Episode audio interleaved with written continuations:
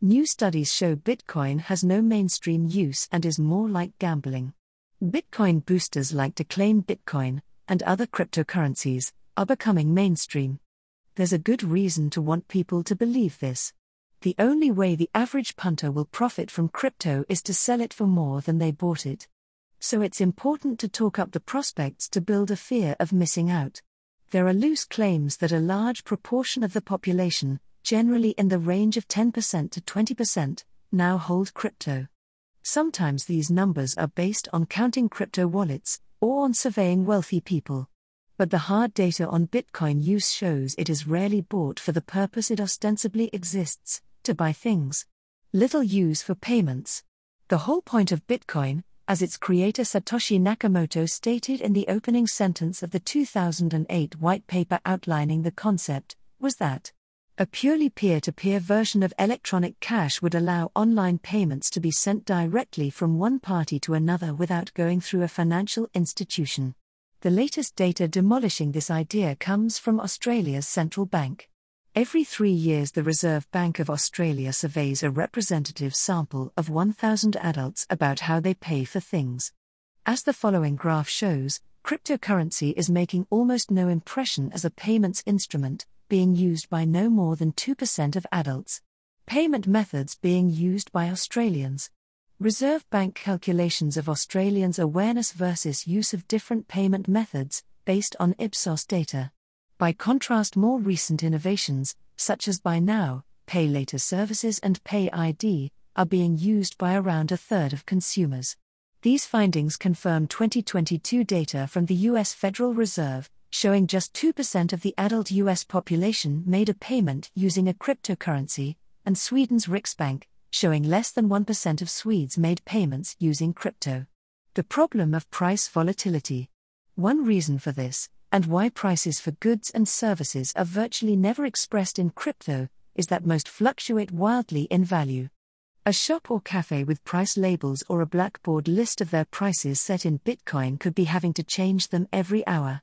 The following graph from the Bank of International Settlements shows changes in the exchange rate of 10 major cryptocurrencies against the US dollar, compared with the euro and Japan's yen, over the past five years. Such volatility negates cryptocurrencies' value as a currency. Cryptocurrencies' volatile ways. 90 day rolling standard deviation of daily returns for major cryptocurrencies compared with the euro and yen. The crypto multiplier, BIS Working Papers, number 1104, CC BY. There have been attempts to solve this problem with so called stablecoins. These promise to maintain steady value, usually against the US dollar. But the spectacular collapse of one of these ventures, Terra, once one of the largest cryptocurrencies, showed the vulnerability of their mechanisms. Even a company with the enormous resources of Facebook owner Meta has given up on its stablecoin venture, Libra slash Diem. This helps explain the failed experiments with making Bitcoin legal tender in the two countries that have tried it, El Salvador and the Central African Republic. The Central African Republic has already revoked Bitcoin status. In El Salvador, only a fifth of firms accept Bitcoin, despite the law saying they must, and only 5% of sales are paid in it. Storing value, hedging against inflation. If Bitcoins isn't used for payments, what use does it have? The major attraction, one endorsed by mainstream financial publications, is as a store of value, particularly in times of inflation, because Bitcoin has a hard cap on the number of coins that will ever be mined. As Forbes writers argued a few weeks ago. In terms of quantity, there are only 21 million Bitcoins released as specified by the ASCII computer file. Therefore, because of an increase in demand, the value will rise, which might keep up with the market and prevent inflation in the long run. The only problem with this argument is recent history. Over the course of 2022, the purchasing power of major currencies, US, the euro, and the pound, dropped by about 7 to 10%. The purchasing power of a Bitcoin dropped by about 65%. Speculation or gambling? Bitcoin's price has always been volatile, and always will be. If its price were to stabilize somehow, those holding it as a speculative punt would soon sell it, which would drive down the price. But most people buying Bitcoin essentially as a speculative token, hoping its price will go up, are likely to be disappointed.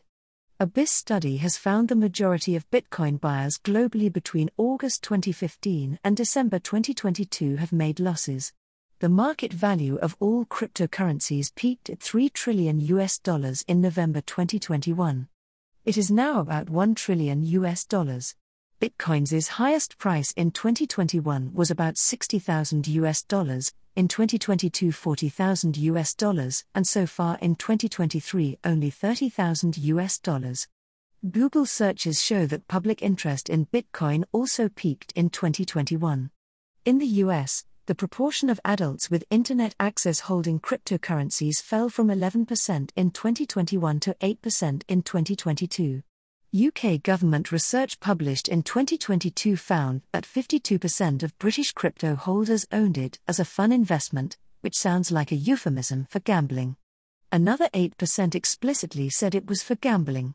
The UK Parliament's Treasury Committee, a group of MPs who examine economics and financial issues, has strongly recommended regulating cryptocurrency as form of gambling rather than as a financial product.